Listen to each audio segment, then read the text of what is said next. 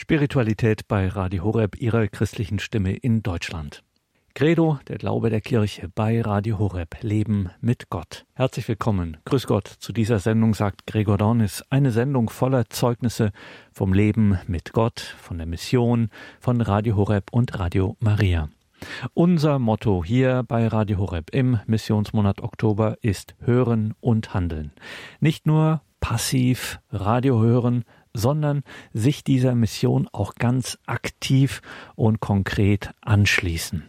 Sei es das Zeugnis für Christus im privaten, im eigenen Alltag, sei es der professionelle Einsatz in unserem starken ehrenamtlichen Radio Horeb Team Deutschland. Was ist das Radio Horeb Team Deutschland? Das sind Gruppen, regionale Gruppen von Menschen, denen Radio Horeb etwas bedeutet. Menschen organisieren sich in diesen regionalen Gruppen, die dann in Pfarreien, in Institutionen, bei öffentlichen Ereignissen und so weiter, wo auch immer Radio Horeb vorstellen, dem Radio ihr Gesicht, ihre Stimme, ihre Zeit schenken, um dann Menschen, die vielleicht noch gar nicht wissen, dass es dieses Radio überhaupt gibt, von Radio Horeb zu erzählen.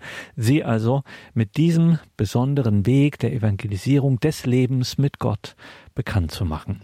Und zu diesen hunderten Ehrenamtlichen zählen auch in Karlsruhe zum Beispiel Ursula Koch und in Mainz Arthur Schmidt. Beide, Arthur Schmidt und Ursula Koch, haben mir im Sommer 2023 von ihrem Leben mit Gott, ja und auch ein bisschen von ihrer persönlichen Geschichte mit Radio Horeb erzählt.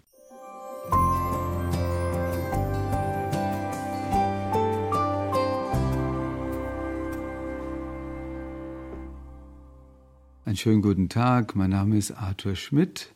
Ich komme aus dem schönen Rheinhessen, bin da auch geboren in Bingen im Heiliggeist Krankenhaus.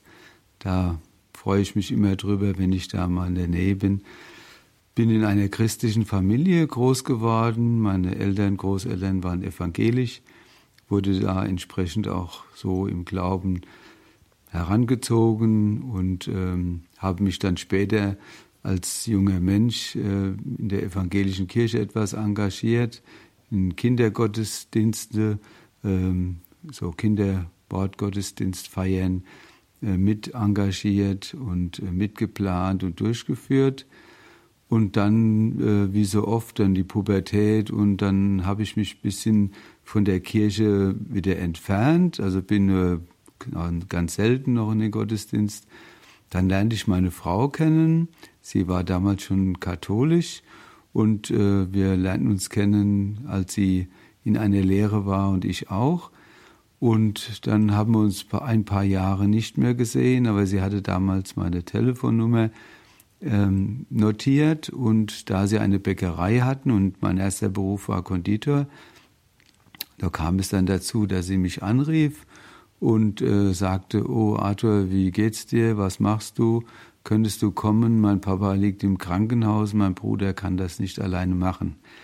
Zu der Zeit arbeitete ich bei Schott in Mainz in der Ceranabteilung und hatte da Früh- und Spätschicht, sodass ich das dann so einrichten konnte und bin dann äh, nachts in die Bäckerei gegangen, habe da gebacken mit dem Bruder von Anne-Rose und mittags äh, 14 Uhr bis abends dann war ich dann bei Schott und habe Ceranplatten äh, zugeschnitten. Ja, und dann äh, kam es dann so, dass wir uns näher kennenlernten und uns lieben lernten und auch ein paar Jahre später dann uns verlobt haben und dann auch geheiratet haben. Und äh, da ich evangelisch war und Anne-Rose katholisch, war dann so die Frage, ähm, damals war das, das war 1986, so eigentlich kein großes Thema, sondern man heiratete damals als verschieden äh, ökumenisch. So hatten wir das auch gemacht und äh, war in der katholischen Kirche in Oberolm, der evangelische äh, Pfarrer von dort und der katholische Pfarrer von Oberolm, Pfarrer Fuhr damals, haben uns getraut. Und äh, dann hat der liebe Gott uns auch die Gnade gewährt, dass wir zwei gesunde Kinder bekommen konnten. Also meine Frau hat sie zur Welt gebracht. Und äh, dann entstand die Situation, also mit der Taufe der Kinder war es kein Problem. Äh, ich war damals eigentlich sehr offen, auch für den anderen Glauben und äh, ich, meine Mama sagte immer, die Kinder sollen so erzogen werden, wie die Mama ist. Und Mama war ja in dem Fall katholisch, wurden die Kinder auch katholisch getauft, äh, war alles gut. Und dann, da ich aber noch in der evangelischen Kirche beheimatet war, bin ich dann mit Lukas mal in die evangelische Kirche, am nächsten Sonntag mit Theresa in die evangelische Kirche. Dann sind wir mal gemeinsam auch in die katholische Messe gegangen. Ja, und eines Tages war mir das einfach so ein bisschen, ja, nicht mehr so ganz sympathisch und ich habe dann mich gefragt, also da muss ich was ändern, ja, das äh, zerreißt so ein bisschen auch die, die Familie. Und dann war ich im evangelischen Gottesdienst und wir hatten damals in dem Fürbittteil immer so eine längere Zeit, längere Pause, das fand ich ganz toll, wo der Pfarrer sagte so, äh, nach den offiziellen Fürbitten, jetzt haben Sie eine Zeit für sich, wo Sie dem Herrn einfach in der Stille das geben, bringen können, was sie, Ihnen auf dem Herzen liegt. Und dann habe ich in der Stille so ganz leise zum Herrn gebetet und sagt, ja, lieber Gott, äh, du kennst die Situation und äh, ich denke, es wäre ganz hilfreich, du würdest mir zeigen, willst du mich weiterhin in der evangelischen Kirche, brauchst du mich da oder äh, möchtest du, dass ich konvertiere und katholisch werde? Und wirklich äh, nur zwei, drei Minuten danach tippte mich die Frau, die hinter mir saß, auf die Schulter und sagte, du Arthur, nach dem Gottesdienst wart noch mal kurz, ich habe eine Frage. Ja, und dann fragte sie mich danach, du Arthur, es ist jemand verstorben aus dem Kirchenvorstand, möchtest du nicht nachrücken? Du bist ja oft im Gottesdienst und so weiter. Dann sagte ich, oh, habe ich ja erzählt, mein Gebetsanliegen und so. Und da war sie ganz überrascht. Und so kam ich dann zur nächsten Sitzung und wurde dann auch von dem Gremium äh, in den Kirchenvorstand hineingewählt. Und dann habe ich da meine Arbeit getan und bin aber auch trotzdem ab und zu noch in die katholische Messe gegangen und habe dann halt festgestellt, dass mein, meine Wurzeln eher in der katholischen Kirche sind, zumal äh, ich auch nie ein Problem hatte, weder mit dem Papst noch mit der Mutter Gottes, also Maria, die ja in der evangelischen Kirche leider nicht so verehrt wird. Und ich habe das immer so ein bisschen bedauert. Und auch mit dem Abendmahl, das gab es nur ganz selten und so, da gab es so einige Punkte, und ich habe dann festgestellt, dass äh, mein richtiger, tiefer Glaube doch dem der katholischen Kirche entspricht.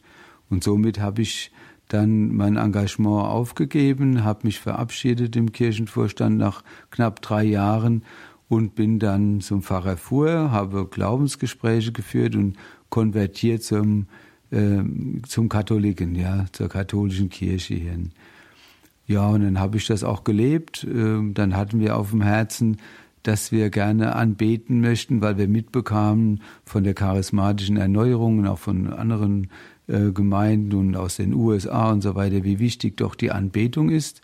Und dann haben wir begonnen, mit dem Pfarrer gesprochen, erst nur vorm Tabernakel, später wurde uns erlaubt, auch so anzubeten vor dem ausgesetzten Herrn was wir ja gerne gemacht haben und es kamen leider wenige dazu. So haben wir dann noch einen Gebetskreis gegründet. Wir hatten vorher schon einen charismatischen Gebetskreis, äh, viele, viele Jahre, den wir auch weiterhin noch pflegen, jetzt schon über 30 Jahre pflegen und da uns so alle sechs, acht Wochen treffen.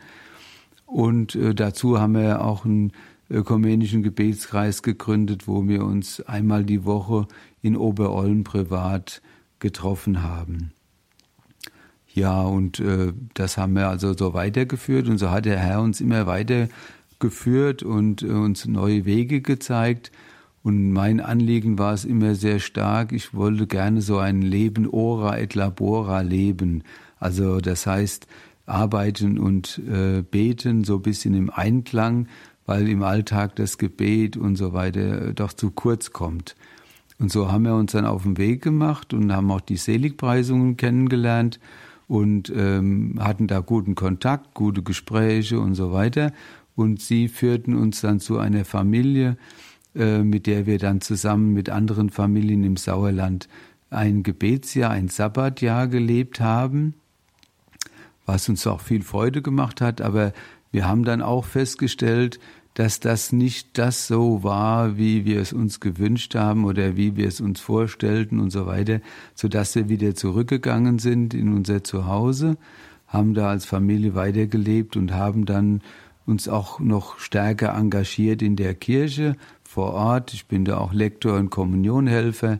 Wir helfen an verschiedenen anderen Festivitäten und Anlässen und so weiter. Und ähm, dann war das halt so, dass wir auch durch ganz vielerlei Kontakte und Veranstaltungen und so äh, von Radio Horeb erfahren haben. Und dann hatte meine Frau äh, die Idee und hat ein Radio besorgt, so dass das Radio bei uns auf dem Küchentisch stand und immer noch steht, wo wir dann Radio Horeb hörten.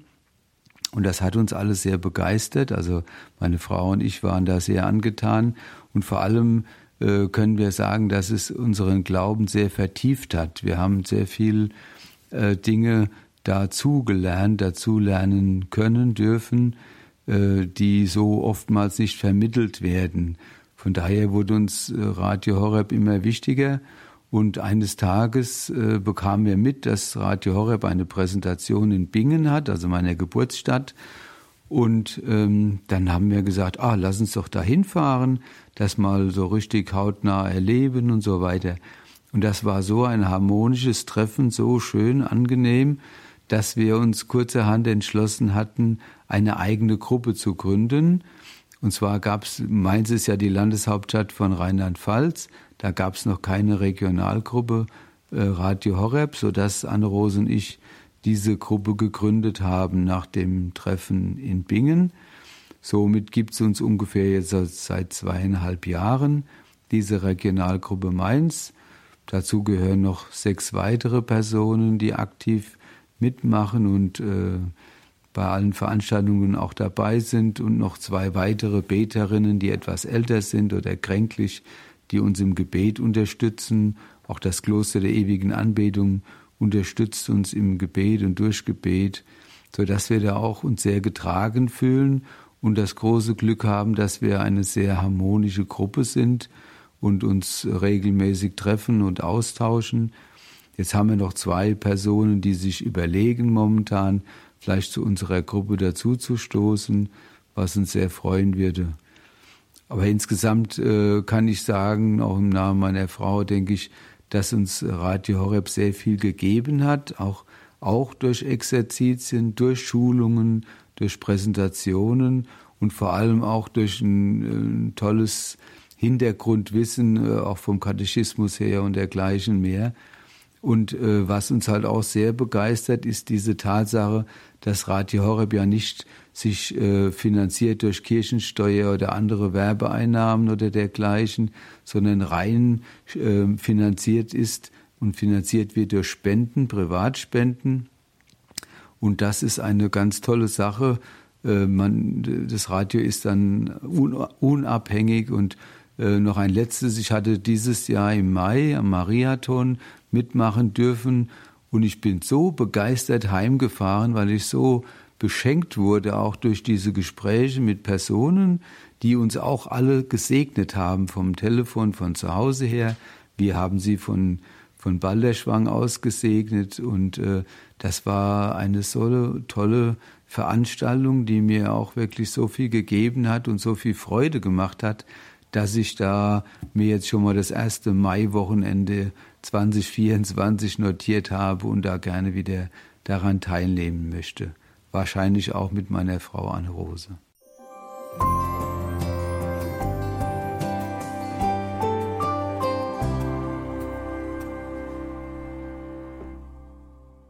Ich bin schon ziemlich lange Christin.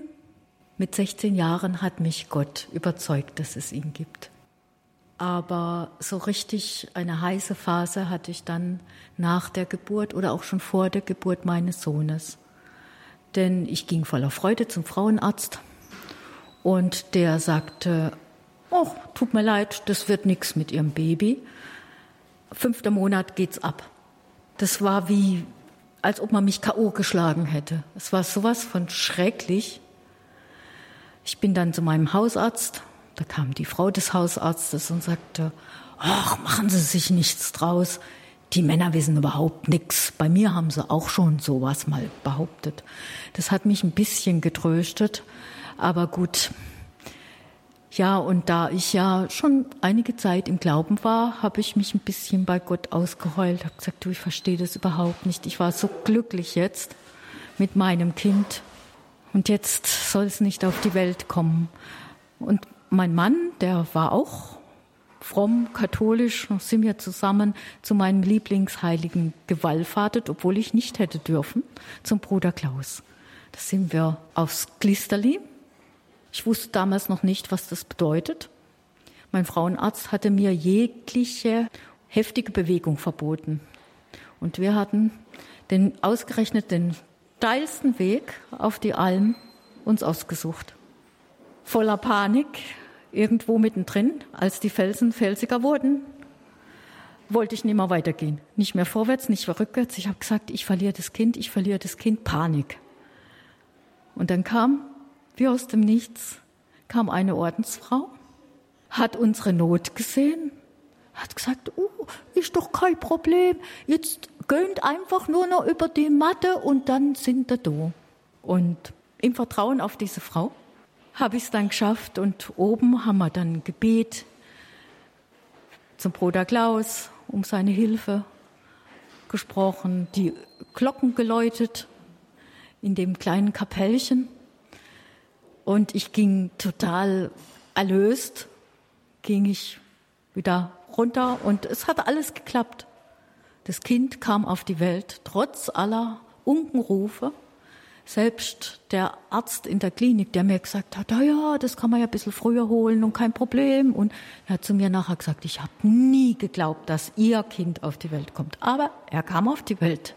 Und warum kam er auf die Welt? Das hat der Arzt mir nachher erklärt, weil er nämlich eine Behinderung hatte. Er hatte eine Speiseröhrenmissbildung. Ich mag es jetzt nicht genau erklären, das wird zu lang. Aber damit mussten wir dann auch wieder leben. Und das war wieder eine neue Herausforderung, auch für unseren guten Bruder Klaus.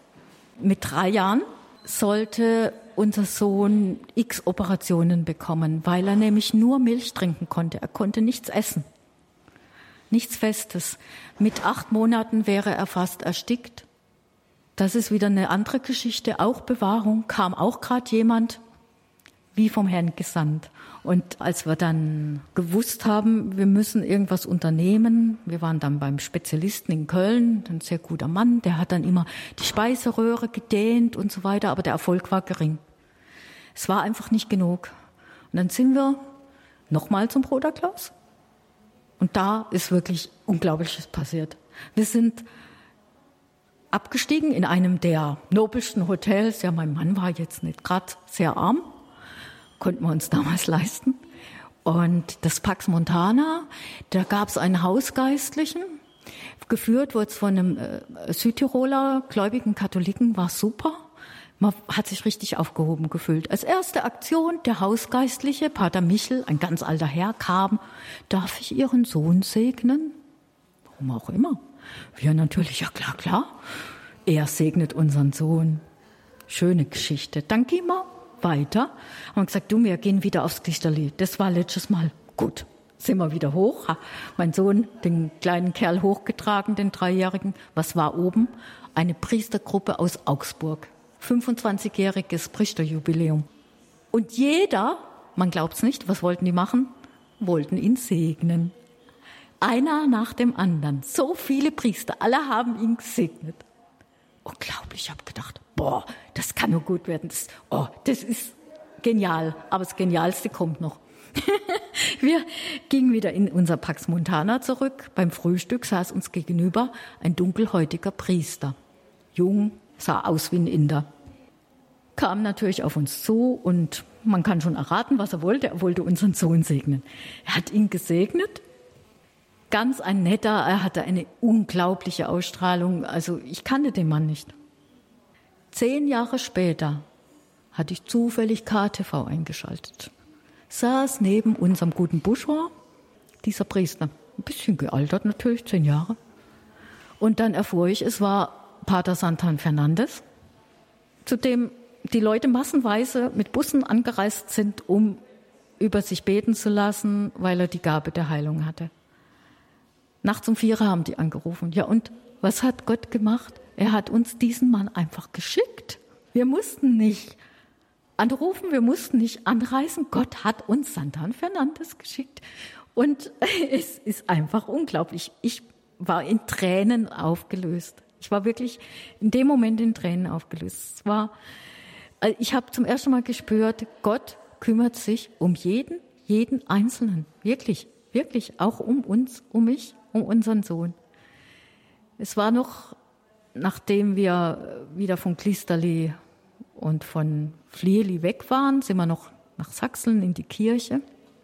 Der Kleine hat am Sarkophag gespielt vom Bruder Klaus, da ist ja dieser silberne Sarg. Und ich hatte die Stimme in meinem Herzen, mach dir keine Sorgen, wenn ihr wieder nach Köln fahrt zum Spezialisten, es wird alles gut. Und so war's. Es war gut. Wir sind nach Köln gefahren zum Dr. Holzki, toller Mann, sehr engagiert, toller Mediziner. Auch das gehört dazu zum lieben Gott. Und er hat kam raus nach seiner Untersuchung und hat gesagt, kein Problem, Sie können ihn in den Kindergarten schicken. Er kann normal essen. Wir haben gedacht, wir hören nicht recht. Es, es war das unglaublichste Wunder meines Lebens. Ich habe seither immer das Gefühl, ich bin immer beschützt. Meine Familie ist beschützt. Wir sind alle beschützt. Gott beschützt uns. Kann gar nichts passieren.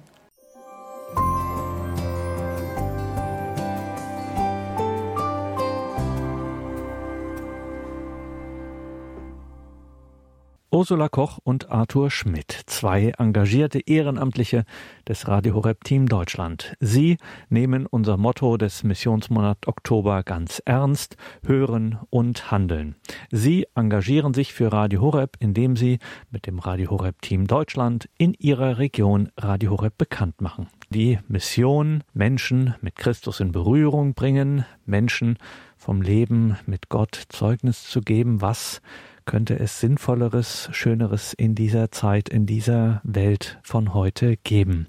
Glaube, so sagt es Papst Franziskus, der nicht missionarisch ist, ist kein Glaube und dass das alles kein Selbstzweck ist, sondern das Leben ganz konkret verändern, wenden kann, bezeugen Hunderte und Tausende Zeugnisse weltweit. Wir von Radio Horeb könnten ganze Buchregale mit solchen Zeugnissen füllen. Immerhin, wir sind ja mit dieser Mission nicht allein auf der Welt, sondern wir machen das in einer Weltfamilie von Radio Maria. Also, wir heißen ein bisschen anders, sind aber wie über 90 Radiostationen weltweit eine Radio Maria, eben die deutsche Radio Maria Station.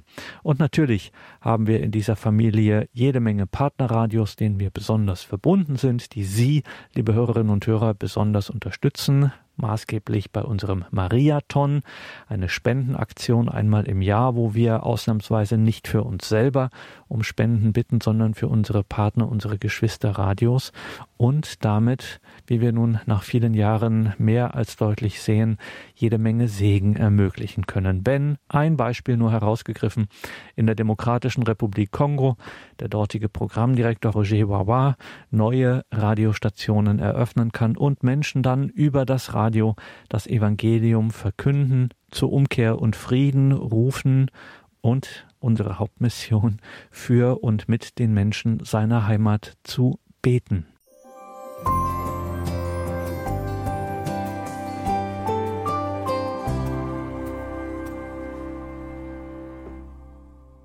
Roger Wawa, Sie sind auch ein kann man schon sagen, ein wirklich äh, guter und äh, akademisch auch ausgezeichneter Theologe.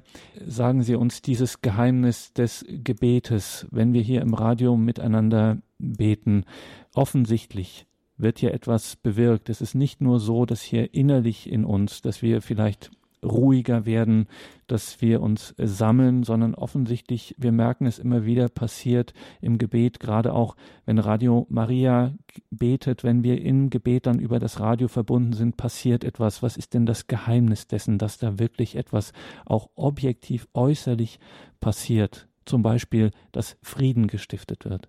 Wie kommt das? C'est un peu quelque chose sur lequel j'ai beaucoup réfléchi et ça dépasse parfois mon entendement. Ja, ich habe darüber schon sehr viel nachgedacht, aber es übersteigt auch in gewisser Weise meine Vorstellungskraft.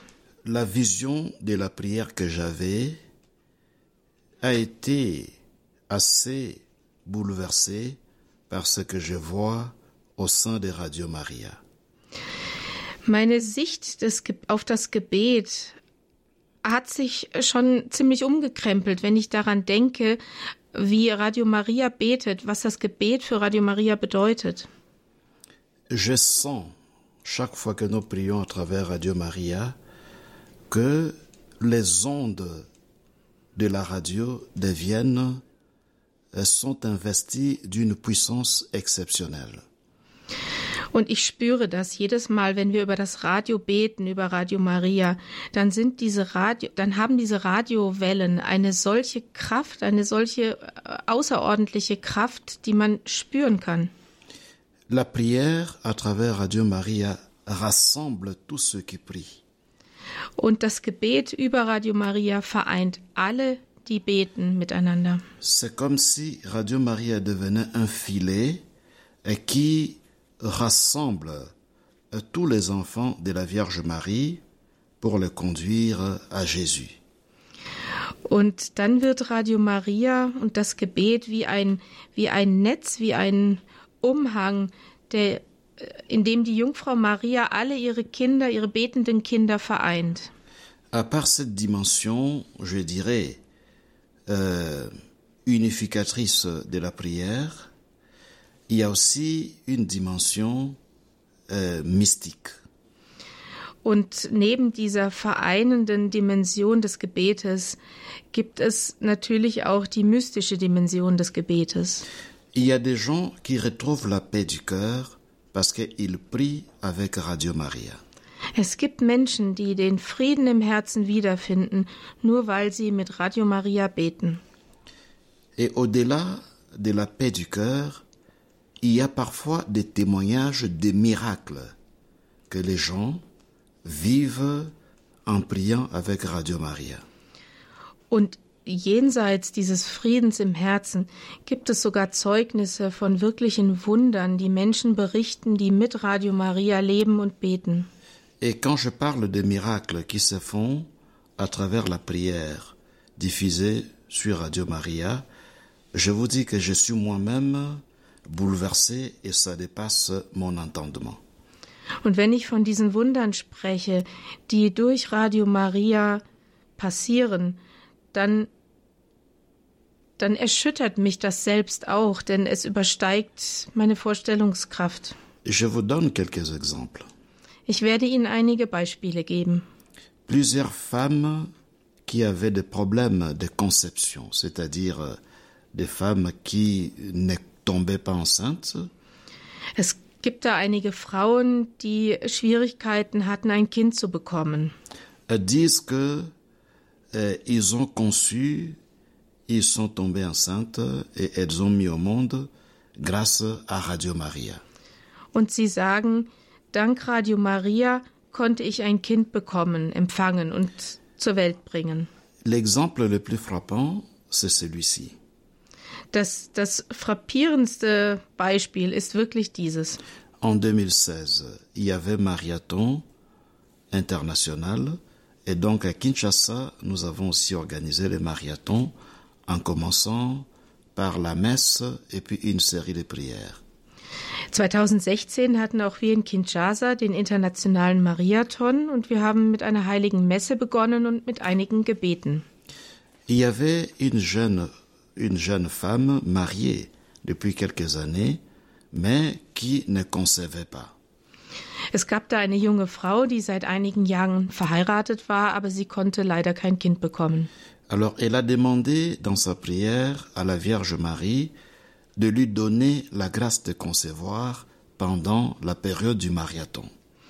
Und sie bat die Jungfrau Maria in einem Gebet um die Gnade, während diesen Tagen des Mariathons ein Kind empfangen zu dürfen.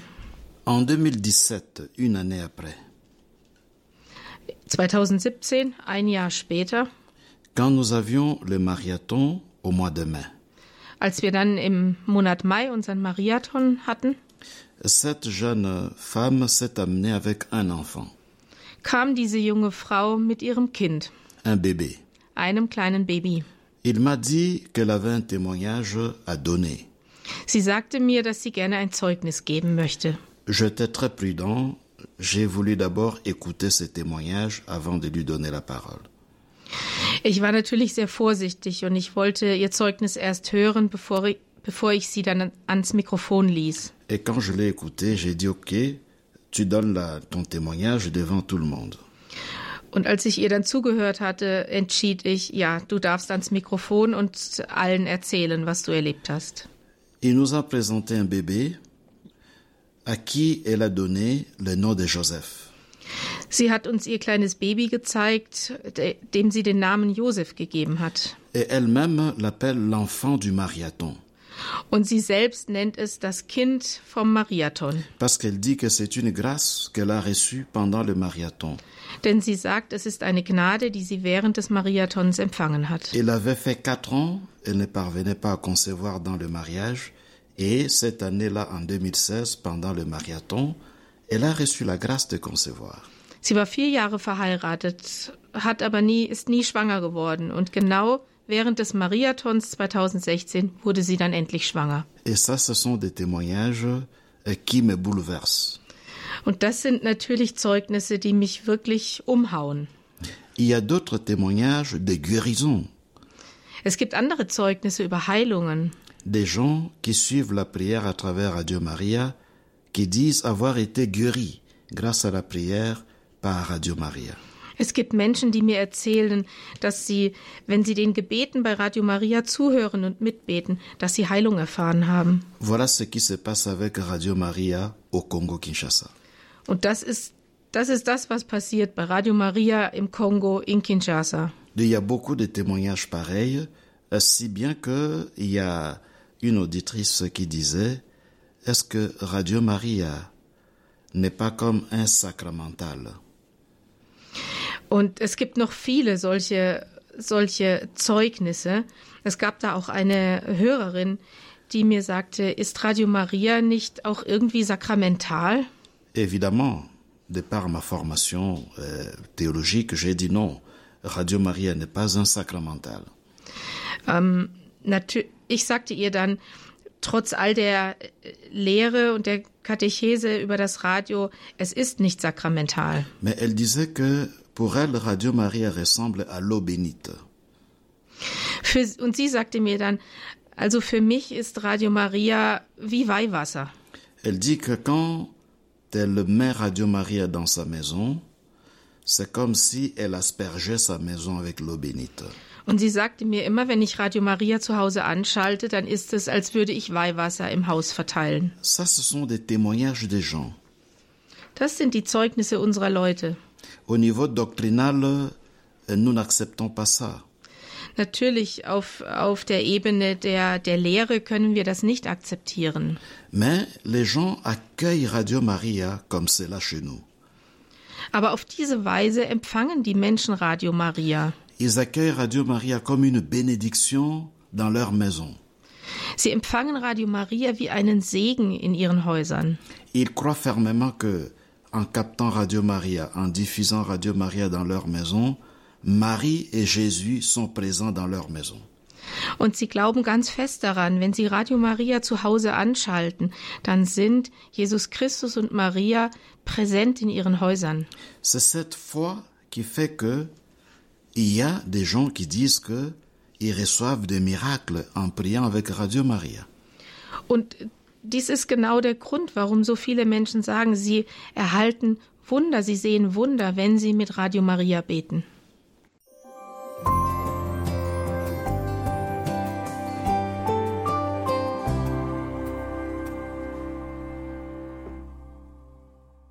Roger Wawa, der Programmdirektor von Radio Maria in der Demokratischen Republik Kongo, im Jahr 2019 beim Hauptsendesitz von Radio Horeb in Balderschwank im Allgäu, also bei Radio Horeb, der deutschen Radio Maria Station in der großen Weltfamilie von Radio Maria. Unser Motto im Missionsmonat Oktober, hören und handeln.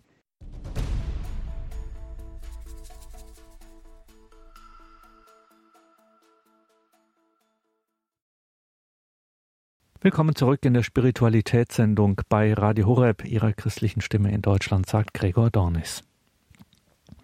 Willkommen zurück in dieser Credo-Sendung bei Radio Horeb, Leben mit Gott, sagt Gregor Dornis.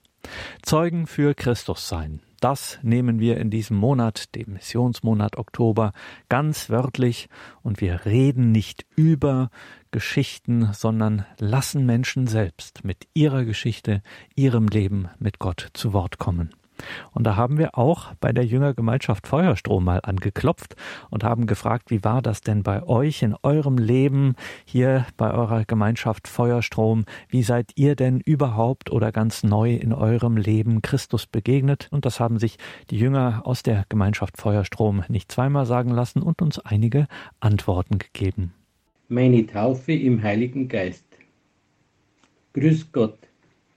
Ich bin der Franz und komme aus der Nähe von Alterding. Meine Frau und ich blicken auf ein arbeitsreiches Leben in der Landwirtschaft zurück und sind jetzt im Ruhestand. In der Corona-Zeit haben wir bei Feuerstrom die Jüngerschule absolviert. Wir sind seit 1975 verheiratet und haben drei erwachsene Kinder und neun Enkelkinder. Ich bin das dritte von vier Kindern, römisch-katholisch und in einem gut katholischen Elternhaus aufgewachsen.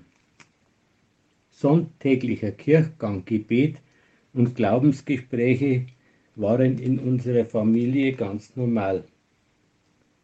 Obwohl mir immer bewusst war, dass da es noch mehr geben müsste, als mein Glaubensleben, das so gemächlich dahinplätscherte, bemühte ich mich nicht sonderlich um ein Fortschreiten in meinem Glauben.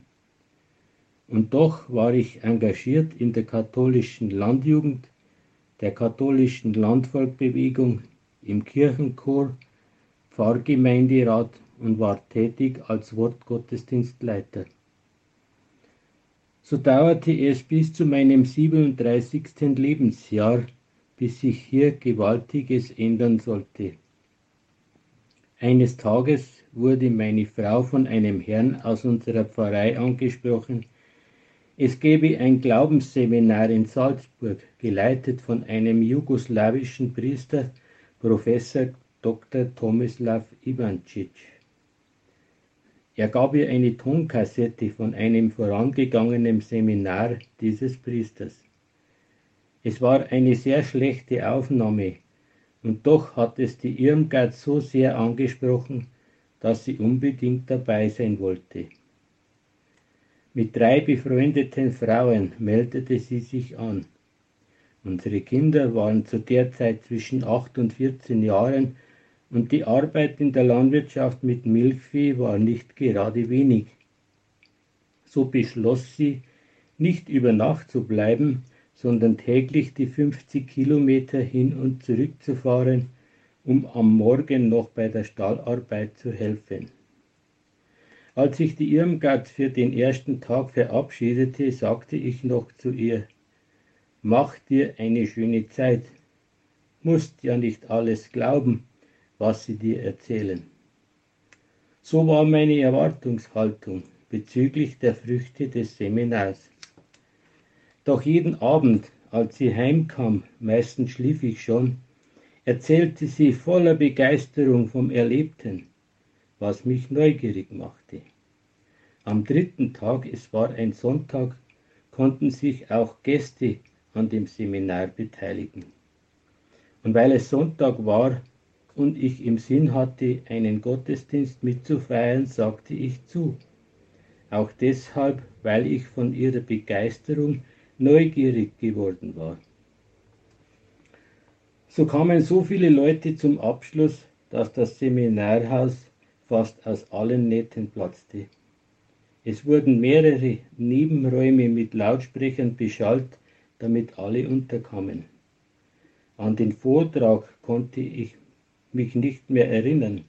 Es ist ja schon mindestens 35 Jahre her aber dass ich sehr betroffen war, obwohl der Priester ein schlechtes Deutsch sprach. Als Abschluss gab es noch eine Eucharistiefeier mit Geistausgießung. Als ich vom Kommunionempfang zurückkam, hat es mich voll erwischt. Ich spürte so dermaßen die Liebe Gottes, dass sie mich beinahe erdrückte. Ich habe die Zähne zusammengebissen, um nicht laut zu schreien. Ich weinte, wie ich es bei mir nicht kannte, und zitterte am ganzen Körper. Ich bat Gott, Mach bitte etwas Piano, ich halt es sonst nicht aus. Da es vielen Leuten im Saal so erging und viele nicht wussten, wie ihnen geschah, sagte der Professor, wir sollten unsere Gefühle und Emotionen nicht unterdrücken. Es ist der Heilige Geist, der am Werke ist. Diese Erfahrung kann man schlecht in Worte fassen aber um nichts in der Welt möchte ich sie missen. Meine Frau und ihren Begleiterinnen ist es ähnlich ergangen.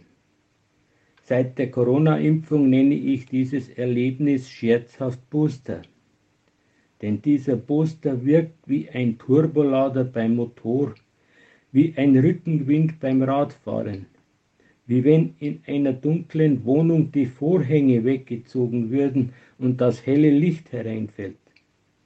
Da wird das Kätzchen zum Löwen von Juda. Dieses Erlebnis hat mein Leben total verändert. Ich war bis zu der Zeit sehr lesefaul und hatte außer den Schulbüchern höchstens drei Bücher ganz gelesen. Ein innerer Drang führte mich zur Bibel und ich begann zu lesen. Vom ersten Buch Mose bis zur geheimen Offenbarung. Es verging fast kein Tag, an dem ich nicht las. Ich war regelrecht fasziniert von dem Wort Gottes. Seitdem habe ich die Bibel nie mehr ganz durchgelesen und doch kann ich mich an viele Stellen erinnern, wenn auch nur an den Wortlaut, nicht an die Stellenbezeichnung. Auch heute lese ich täglich in der Bibel, aber meist nur das Neue Testament. Nach dieser Bekehrung haben wir noch mehrere charismatische Seminare durchgemacht. Wir haben einen Gebetskreis gegründet, die Anbetung in unserer Pfarrei initiiert und eine einstündige Gebetszeit vor dem Frühstück ist auch eine Frucht der Geisttaufe. Die Wertigkeit in meinem Leben hat sich zum Spirituellen hin verschoben. Ich bin sehr dankbar, dass meine Frau die gleiche Glaubensreife hat als ich.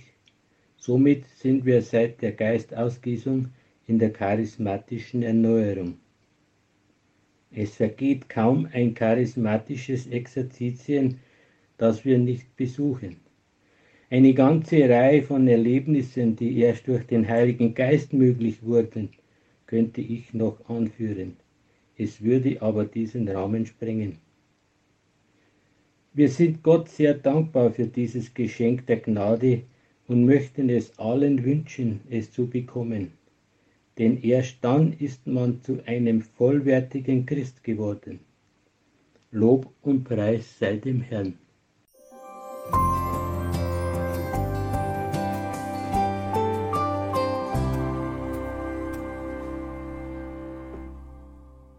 Hallo liebe Zuhörer. Ich bin 37 Jahre alt und litt jahrelang an Depressionen und Angstzuständen bis hin zu Panikattacken. Ich musste phasenweise auch Medikamente nehmen. Leider wurde ich auch abhängig von Beruhigungsmitteln ich hatte diese viel zu lange genommen. Am Höhepunkt meiner Depression lernte ich die richtige Person kennen, welche mir Bibelverse und einfach insgesamt den Glauben vorgestellt hatte. Ich war allerdings auch offen dafür. Und so wurde ich durch den Glauben geheilt. Dank sei Gott.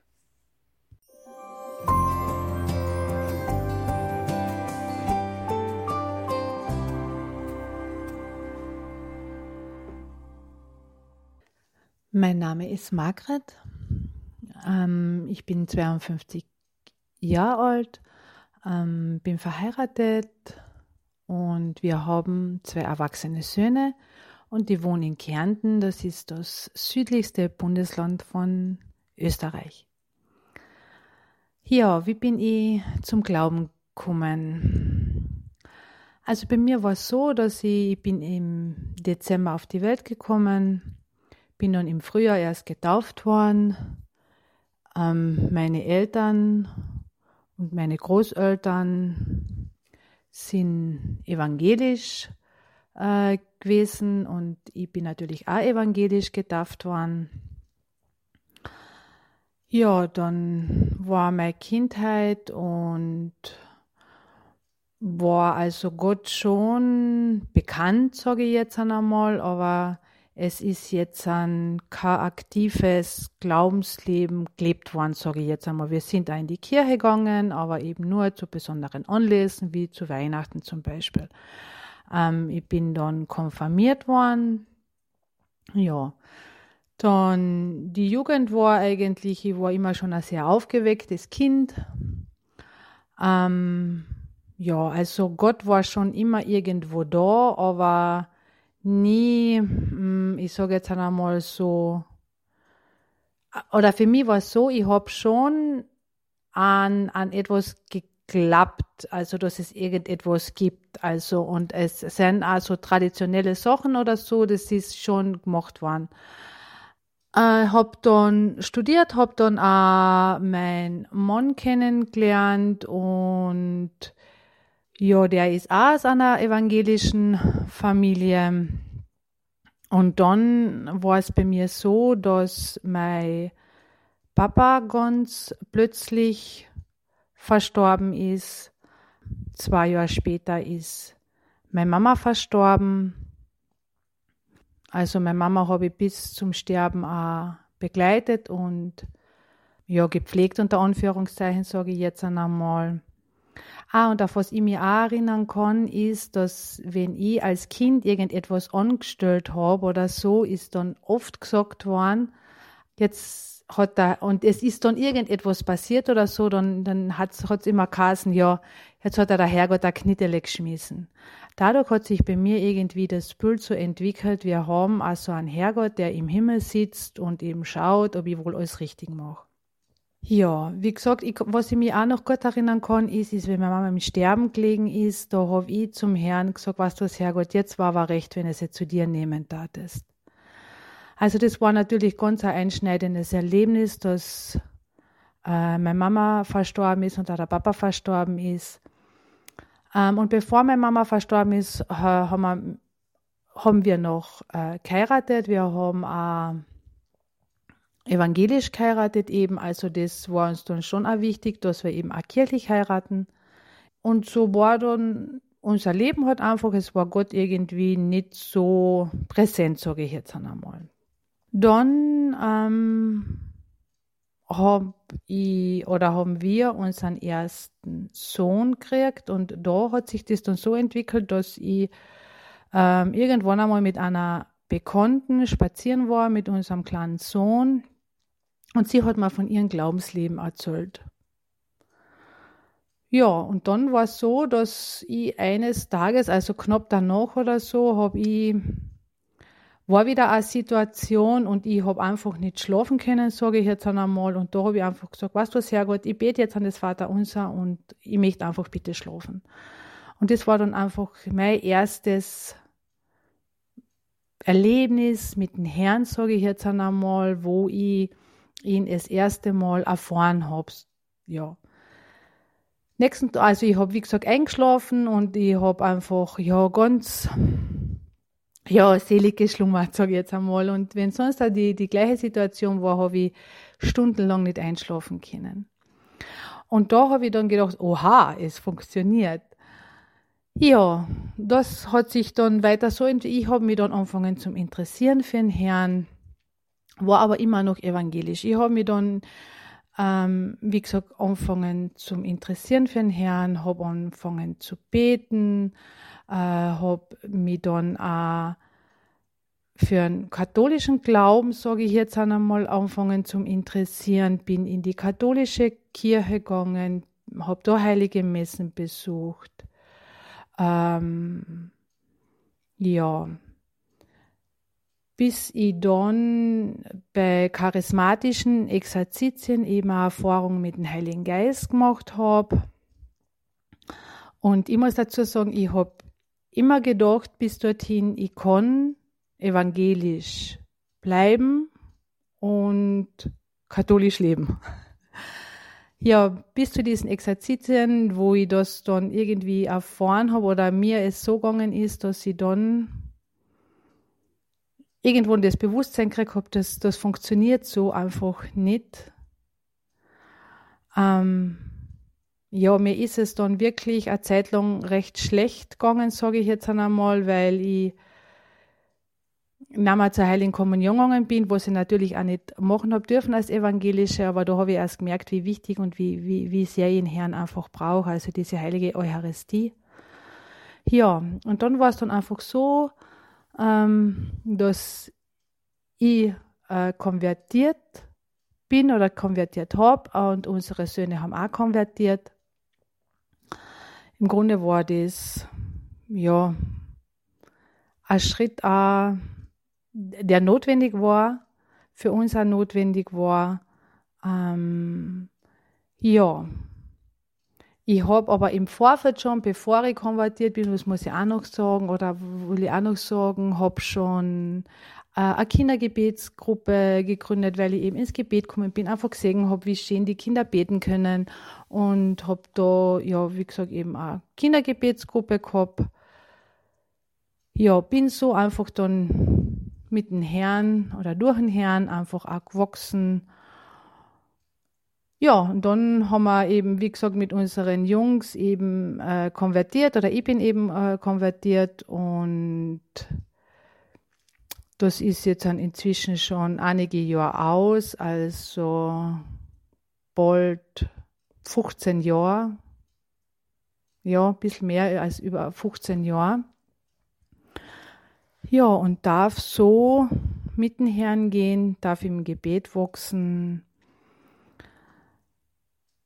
Ja, und habe in den letzten Jahren äh, immer intensivere persönliche Beziehung mit Jesus aufbauen dürfen und erfahren dürfen, das ähm, ist einfach für mich ist es Leben dadurch einfach viel leichter geworden, in diesem Bewusstsein leben zu dürfen, dass Gott, dass Jesus immer da ist, ist egal, in welcher Situation er ist immer da und ich darf immer mit ihm reden, ich darf immer zu ihm kommen. Und das ist einfach eine extreme Bereicherung in meinem Leben. Ja, und der Herr hat schon ganz viele gute Sachen. Wir haben schon ganz viele Segnungen von ihm erfahren. Ja, das ist mein kleines, kurzes ähm, Glaubenszeugnis, wie ich zum Glauben gefunden habe oder kommend bin. Alle, die das hören, wünsche ich Gottes Segen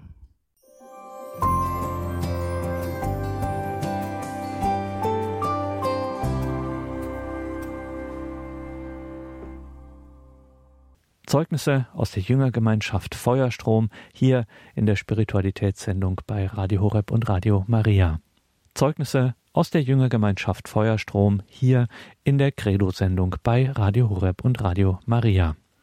Den Webauftritt von Feuerstrom haben wir in den Details zu dieser Sendung verlinkt. Schauen Sie da unbedingt vorbei. Feuerstrom.com Liebe Hörerinnen und Hörer, Hören und Handeln ist das Motto dieser Radiofamilie. Wir wollen nicht nur konsumieren, wir wollen, dass so viele Menschen wie möglich Christus bezeugen, sich nach ihren Mitteln und Möglichkeiten am Aufbau des Reiches Gottes beteiligen. Und eine der einfachsten dieser Möglichkeiten ist es, Radio Horeb bekannt zu machen. Das kann zum Beispiel im Radio Horeb Team Deutschland perfekt gelingen, aber natürlich auch überall sonst im Alltag. Und wir geben Ihnen in diesem Missionsmonat Oktober. Jede Menge Hilfestellungen mit an die Hand, etwa zum Beispiel durch eine Vorlage für Ihren Pfarrbrief. Schauen Sie dazu auf horeb.org ORG, kinderleicht zu finden und eine echte Hilfe beim Hören und Handeln. Danke Ihnen allen fürs Dabeisein, dass wir Sie in diesem Monat besonders auf die Dringlichkeit der Mission aufmerksam machen dürfen. Bleiben Sie uns weiterhin im Gebet verbunden, fluten wir die Welt mit unseren Gebeten, mit unserem Zeugnis, lassen Sie uns alle im Lichte Christi leuchten. Alles Gute und Gottes reichen Segen wünscht Ihr Gregor Dornis. Und wir haben noch ein bisschen Zeit bis zur Komplet, dem Nachtgebet der Kirche, Gelegenheit, noch auf die aktuelle Situation der Kirche zu blicken. Bischofssynode über Synodalität. Der Oktober steht ganz im Zeichen dieses weltkirchlichen Großereignisses nach, muss man auch sagen, intensiven, durchaus stellenweise auch turbulenten Jahren der Vorbereitung kommen nun Bischöfe, Geistliche und Laien in Rom zusammen, um über die zukünftige Synodalität zu beraten. Was genau soll das eigentlich sein? Synodalität. Dr. Gabriel Weiten, mittlerweile theologischer Referent des Regensburger Bischofs Rudolf Voderholzer. Gabriel Weiten hat durch seine Doktorarbeit vor kurzem für reichlich Aufmerksamkeit in der Kirche gesorgt. Er hat sich nämlich, Gabriel Weiten hat sich nämlich diesen Begriff Synodalität vorgenommen und mal geschaut, was Benedikt der 16. und Papst Franziskus dazu sagen und lehren. Und er ist zu dem für viele überraschenden Ergebnis gekommen, der gern beschworene Gegensatz zwischen Benedikt und Franziskus in Fragen der Synodalität ist bei genauer Betrachtung nicht wirklich auszumachen. Meine Kollegin Marion Kuhl hat am 23. September 2023 mit Gabriel Weiten gesprochen, am Rande des Treffens der Schülerkreise Josef Ratzinger Benedikt XVI. Grüß Gott, liebe Zuhörer von Radio Horeb und Radio Maria. Mein Name ist Marion Kuhl. Wir sind mit einem Team von Radio Horeb in Rom vor Ort, um für Sie das öffentliche Symposium der Schülerkreise Josef Ratzinger, Papst Benedikt XVI. zu übertragen. Im Vorfeld haben wir noch die Gelegenheit, mit Teilnehmern dieses Treffens zu sprechen. Bei mir ist jetzt Dr. Gabriel Weiten. Er hat seine Doktorarbeit über das Thema Synodale Communio Papst Franziskus und Josef Ratzinger, Benedikt XVI. im Vergleich geschrieben. Sein Doktorvater war Bischof Dr. Rudolf Voderholzer. Und Gabriel Weiten ist jetzt auch theologischer Referent von ihm. Dr. Weiten ist verheiratet, Vater von zwei Kindern, hat sich ausgiebig mit diesem Thema befasst. Synodalität ist gerade in aller Munde in Deutschland der synodale Weg. Und auf Weltebene steht jetzt die Bischofssynode in Rom an. Die Frage ist nur, was man unter dem Begriff Synodalität versteht. Herr Dr. Weiten, wie würden Sie denn diesen Begriff definieren? Grüß Gott, vielen Dank für die Möglichkeit, hier zu sprechen. Ja, in der Tat ist ja ganz viel Staub aufgewirbelt, äh, vor allem in Deutschland äh, durch den Begriff Synodalität, äh, unter dem die einen Partizipation an der Leitung der Kirche verstehen, äh, fast schon möchte man sagen, äh, die Einführung einklagbarer Beteiligungsrechte und andere nur äh, so, ja, lass die halt alle mal mit bisschen mitreden und dann sind die schon zufrieden. Äh, und ich denke, dazwischen liegt das Verständnis von Papst Franziskus, der mit der Synodalität bezwecken will, was das Zweite Vatikanische Konzil ausdrücklich äh, für die Liturgie gelehrt und sich gewünscht hat, äh, nämlich die Participatio Actuosa aller Gläubigen. Die aktive Teilnahme?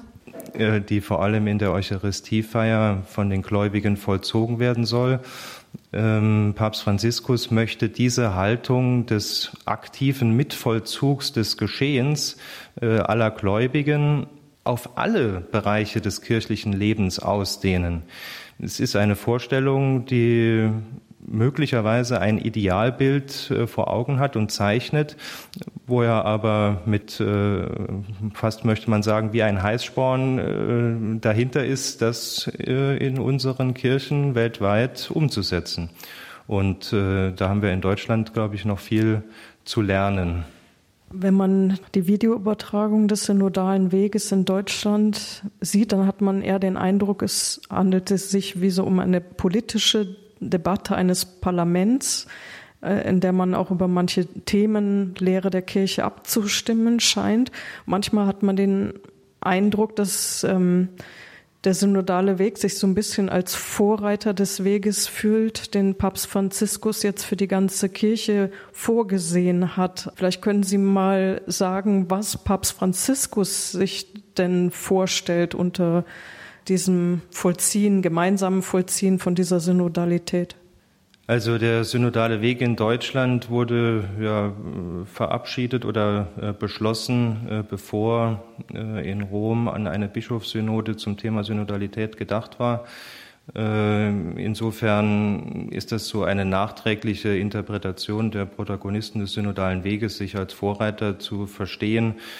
Eher könnte man möglicherweise davon ausgehen, wobei das den, den synodalen Weg in Deutschland eigentlich auch zu wichtig nähme, äh, dass Papst Franziskus mit dem synodalen Weltprozess äh, im Hinblick auf die Bischofssynode den synodalen Weg in Deutschland äh, einhegen will und auch etwas oder sehr stark relativieren will. Dem Papst geht es mit der Betonung der Synodalität, die schon in Nutsche in seiner Rede im Vorkonklave steckt, da noch mit dem, unter dem Titel Evangelisierung. Darum, auf allen Ebenen der Kirche, auf der Ebene der Leitung, der Ebene der Pastoral, der Ebene äh, der allgemeinen äh, Lebensvollzugsebene der Kirche, Gemeinschaft, äh, aufeinander hören, äh, miteinander gemeinsam auf den Heiligen Geist hören, zu fördern. Äh, er möchte, äh, dass man sich berät, dass man, bevor man lehrt, auch eben das Ohr öffnet zur Seite, zum Mitbruder, zum Mitmenschen, zum ähm, Mitgläubigen, aber auch nach oben zum Heiligen Geist, um so offen zu sein für Neues in der Kirche. Wenn man in dem Arbeitspapier äh, nachliest, dann scheint das mehr wie so ein geistliches Ereignis eigentlich zu sein, was sich Papst Franziskus da wünscht. Oder wie Sie es gerade gesagt haben, hören auf den Heiligen Geist, hören aufeinander, wie Gott durch den anderen spricht. Kann man es so sagen? Ja, Papst Franziskus hat äh, schon die Bischofssynode, das habe ich nicht im Detail verfolgt, aber äh, doch äh, gelesen, äh, auch schon genau wie Papst Benedikt auch, Schritt Weise äh, reformiert, äh, Punkte nachjustiert, erneuert. Es ist ja erst eine Einrichtung, die es seit dem Zweiten Vatikanischen Konzil in dieser Form gibt, äh, also äh, im Hinblick auf die lange äh, Geschichte der Kirche eine äh, eher jüngere Geschichte. Insofern wird da immer noch nachjustiert und etwas, was Papst Franziskus dabei sehr wichtig war, war die Verlängerung und die Vermehrung der Ruhe- und Gebetszeiten. Ein Teilnehmer hier beim, äh, bei diesen Tagen in Rom hat mir erzählt, dass jetzt bei der kommenden Bischofssynode äh, so ungefähr die ersten drei Tage fast nur aus Gebet äh, und Anbetung bestehen. Das ist eine ganz andere Herangehensweise als ähm, in Deutschland. Äh, beim synodalen Weg, wo man eher eine Art äh, parlamentarisches äh, System wiederfindet, wo vorgefertigte Papiere, gebildete Fraktionen, Mehrheiten, überlegte Taktiken des Vorgehens in der Versammlung und solche Dinge im Vordergrund stehen. Herr Dr. Weiten, was für ein Kirchenbild, was für ein Verständnis von Kirche setzt denn Synodalität voraus, so wie Papst Franziskus das denkt? In Deutschland äh, hat ein amerikanischer Theologe beobachtet, äh, gibt es seit dem Zweiten Vatikanischen Konzil äh, oder kann man Theologie und äh, theologisches Verständnis einteilen äh, anhand einer Communio Concilium Spaltung. Das war George Weigel, äh, der das gesagt hat. Ähm, das geht zurück auf eine Auseinandersetzung zwischen Hans Küng und Josef Ratzinger Anfang der 60er Jahre. Hans Küng hat seine Antrittsvorlesung in Tübingen äh, gehalten und hat da eine steile These äh, aufgestellt, äh, wie man das Konzil, das angekündigte Konzil verstehen müsse. Und ähm, Josef Ratzinger hat diese Antrittsvorlesung von ihm bekommen, studiert und gemerkt, Vorsicht. In dieser These steckt ein gewisses Gefahrenpotenzial für das Kirchenverständnis. Denn wenn man äh, das Konzil äh, in Abhängigkeit äh, zur Kirche versteht als Repräsentationsverhältnis der Kirche, Konzil als Konzil aus menschlicher Berufung, so sieht es Hans Küng in seiner Antrittsvorlesung, und die Kirche ist das Konzil aus göttlicher Berufung, die auf dem Konzil menschlicher Berufung repräsentiert wird, woraus er zum Beispiel auch ableitet, dass auch ein direktes Repräsentationsverhältnis da sein muss. Das heißt, es müssen auch Laien beim Konzil beteiligt werden. Das ist aber äh, jetzt hier nebensächlich. Die Frage ist, was bedeutet das eigentlich für das Verständnis von Kirche, wenn man es als ein ewiges, ein dauerndes Konzil Gottes versteht? Äh, ist Kirche dann, könnte man flapsig äh, sagen, und das bringt es vielleicht auch ein bisschen auf den Punkt mit einer gewissen Unschärfe, ist Kirche dann nichts mehr als einfach nur ein Debattierclub dem dieser Gefahr, die äh, in den Aussagen von Hans Küng steckten, die er nicht explizit sagte, aber die Josef Ratzinger da äh, sehr hellsichtig erkannt hat. Darauf hat er kritisch geantwortet und gesagt, Kirche ist nicht Konzilium, Kirche ist Communio. Kirche ist die Gemeinschaft, die Gemeinschaft auf der Welt, die die Lebendigkeit des göttlichen Wortes äh, gewährleistet äh, und die vom Wort Gottes lebt und äh, als Communio lebt in ihren unterschiedlichen oder in ihrer Struktur. Genau dieses Communio-Verständnis ist dann ein, ein Kirchenverständnis, das man vom Neuen Testament über die Kirchenväter bis in die Zeit des Zweiten Vatikanischen Konziles äh, nachzeichnen kann als das bestimmende Bild von Kirche. Das äh, kann man auch etymologisch äh, und äh, durch oder das kann man auch durch durch Wortanalysen und andere ähm, Analysen ganz klar, vor allem bei den Kirchenvätern noch äh, nachzeichnen, äh, auch beim natürlich beim Heiligen Paulus. Das heißt, Communio ist auch ein schillernder Begriff äh, seit den 80er Jahren, äh, wo viele vieles reingedeutet haben. Äh, hier geht es um eine Communio-Ekklesiologie als eucharistische Ekklesiologie. Das heißt, die Kirche wird Gemeinschaft im und durch das Brechen des Brotes und das Leib Christi werden.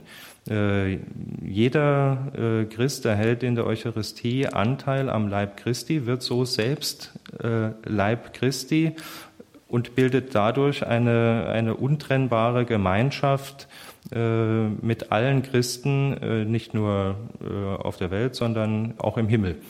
Und um quasi die Kirche aus der Eucharistie aufzubauen, bedarf es äh, der Überlieferung, der Tradition, des Amtes als Sachwalter und personales Prinzip der Überlieferung und der Strukturen der Kirche, wie sie eben äh, sind. Äh, der Papst ist ja äh, auch schon seit äh, von den Kirchenvätern als äh, Vorsitzender in der Liebe, also als der, der sozusagen das Netz der Eucharistiegemeinschaften zusammenhält, der das Einheitsamt innehat äh, bezeichnet worden.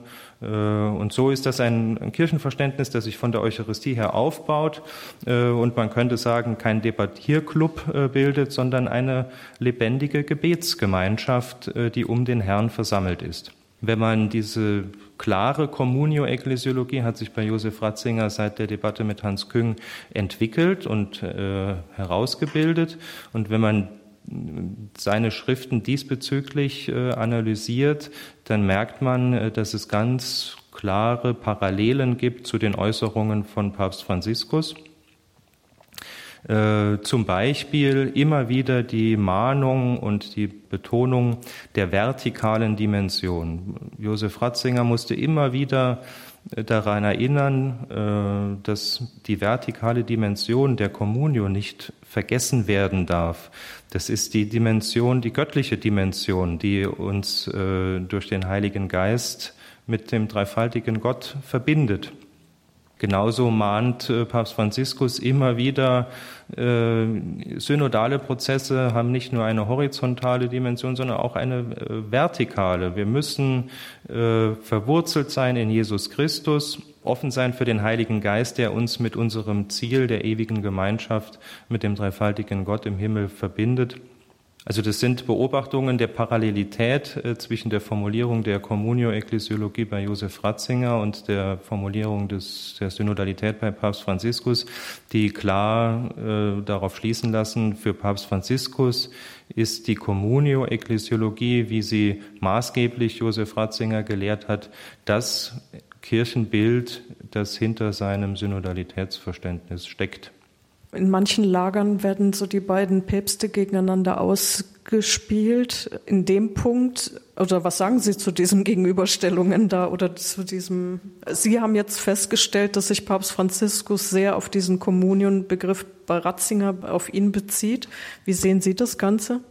Im letzten Jahr äh, konnte ich auch beim Treffen des neuen Schülerkreises dabei sein und äh, noch äh, Bischof Voderholzer ganz quasi zufällig äh, zum Papa Emeritus äh, ins Kloster Mater Ecclesia begleiten und äh, konnte ihm leider noch nicht die Arbeit äh, überreichen, weil sie noch nicht gedruckt war, aber konnte ihm kurz äh, meine These vorstellen äh, von der Parallelität des Synodalitätsverständnisses von Papst Franziskus und seiner Communio-Ekklesiologie. Und äh, Papst Benedikt äh, war ja schon sehr schwach, er ist dann wenige Monate später ja auch gestorben. Aber Sie konnten noch bei ihm sein und mit ihm darüber reden oder hat er darauf etwas gesagt, ob da eine Kontinuität besteht oder? Er hat äh, hellwach zugehört. Das war sehr deutlich erkennbar und auch an der Reaktion von Erzbischof Genswein äh, ablesbar. Äh, war begeistert und hat ein Wort gehaucht und zwar Kontinuität. Ich habe das so gedeutet, äh, dass es für ihn einerseits wichtig ist, das hat er immer wieder betont, äh, dass eine Kontinuität in der, äh, auch in der Lehrentwicklung der Kirche äh, natürlich bestehen muss, aber dass er auch selbst eben der Überzeugung ist, dass das, was Papst Franziskus lehrt, oder auch versucht, in das Leben der Kirche zu bringen, nämlich die Synodalität, Kontinuität aufweist mit dem, was er auch gelehrt und versteht hat und wie er die Kirche gesehen hat. Oft herrscht so ein bisschen unter den Gläubigen, glaube ich, gerade Verwirrung, ob jetzt Synodalität gegen kirchliche Lehre, Hierarchie so ein bisschen ausgespielt wird. Wie ist das Verhältnis zwischen Synodalität, Lehramt, Hierarchie? Interessanterweise hat Papst Franziskus in seiner groß immer wieder zitierten Ansprache beim 50-jährigen Jubiläum der Bischofssynode ein Zitat gebracht äh, von Johannes Chrysostomus, das hieß, Kirche und Synode sind Synonyme. Da haben sich viele sofort drauf gestürzt. Da gab es Tagungen in Deutschland, die sofort, äh, die der Meinung waren, das ist jetzt der Auftrag für Reformen, für Strukturreformen. Quasi alles an Kirche muss jetzt synodal werden. Äh, Im Hinterkopf Synodalität natürlich verstanden äh, aus der Geschichte der Würzburger Synode und der evangelischen Kirche als Partizipation, Mitbestimmung, Beteiligungsrechte und so. Ein Satz oder zwei Sätze davor spricht Papst Franziskus allerdings, indem er die dogmatische Konstitution Pastor Bonus äh, des Ersten Vatikanischen Konzils äh, zitiert. Das ist die Konstitution, in der der Jurisdiktionsprimat des Papstes und die Unfehlbarkeit äh, des Papstes in bestimmten äh, Äußerungen gelehrt wird indem er diese Konstitution zitiert, lehrt er, dass der synodale Weg gipfelt äh, im äh, Bischof von Rom. Äh, denn der synodale Weg äh, kann nur cum et sub Petro stattfinden, mit und unter dem Papst oder dem Petrus-Nachfolger, denn er setzt die Struktur und vor allem die hierarchische Struktur der Kirche voraus und will diese nicht ersetzen. Er will sie mit Leben füllen, aber nicht äh, ersetzen. Und ebenso die Lehre der Kirche, äh, wenn er an das Koordinatensystem und die vertikale Dimension der Synodalität immer wieder erinnert, äh, dann ist ganz klar, die Lehre der Kirche ist das Fundament für synodale Prozesse, äh, auf dem sich die Teilnehmer bewegen äh, und die nicht geändert werden soll. Äh, das ist ja auch der große Unterschied zwischen dem synodalen Weg in Deutschland und dem synodalen Weltprozess. Die Bischofssynode hat Synodalität zum Thema. Der synodale Weg hat Frauen in der Kirche, Sexualmoral, Lebensform der Priester, Machtfragen in der Kirche zum Thema, nicht Synodalität an sich. Man denkt manchmal, Papst Franziskus spricht widersprüchlich. Das ist nicht ganz richtig. Er wird aus unterschiedlichsten Gründen äh, missverstanden oder auch falsch rezipiert. Ich würde den Hörern empfehlen, lesen Sie sich äh, mal auf der Vatikan-Homepage Ansprachen von Papst Franziskus durch. Sie werden erstaunt sein, äh, und das ist jetzt ein bisschen äh, mit, äh, äh, als Scherz gesagt, wie katholisch Papst Franziskus ist. Für deutsche Verhältnisse ist er sehr konservativ. Das, äh, das ist eine Erkenntnis meiner Lektüre seiner ganzen Ansprachen und äh, Publikationen. Ihr Buch Dr. Gabriel Weiten, ihre Doktorarbeit Synodale Communio, Papst Franziskus Josef Ratzinger, Benedikt XVI. im Vergleich, ist auch zum Teil auf Italienisch herausgekommen gekommen. Der Begriff der Synodalität von Papst Franziskus heißt es da. Wie kam es zu diesem Buch? Ja, der Bischof von Eichstätt, äh, Bischof Gregor Maria Hanke, dem habe ich irgendwann das Manuskript meiner Doktorarbeit geschickt, ähm, weil er daran natürlich auch ein Interesse äh, hatte. Und er fand äh, den ersten Teil, die, in dem ich die Aussagen von Papst Franziskus analysiere hinsichtlich des Synodalitätsverständnisses, so erhellend, äh, dass er sagte, das müssen wir unbedingt auf Italienisch übersetzen und im Vatikan verteilen. Gesagt, getan, sind jetzt, glaube ich, 600 Exemplare äh, produziert worden und er hat die verschickt, äh, hat schon an der Spitze einen persönlichen Dankesbrief von Papst Franziskus erhalten, der sich für die Arbeit äh, bedankt und sie schätzt. Und äh, es ist die Hoffnung, dass viele Hirngespinste, die sich an das Synodalitätsverständnis von Papst Franziskus drangehängt haben, einfach das klar ist, die können sich nicht auf Papst Franziskus berufen.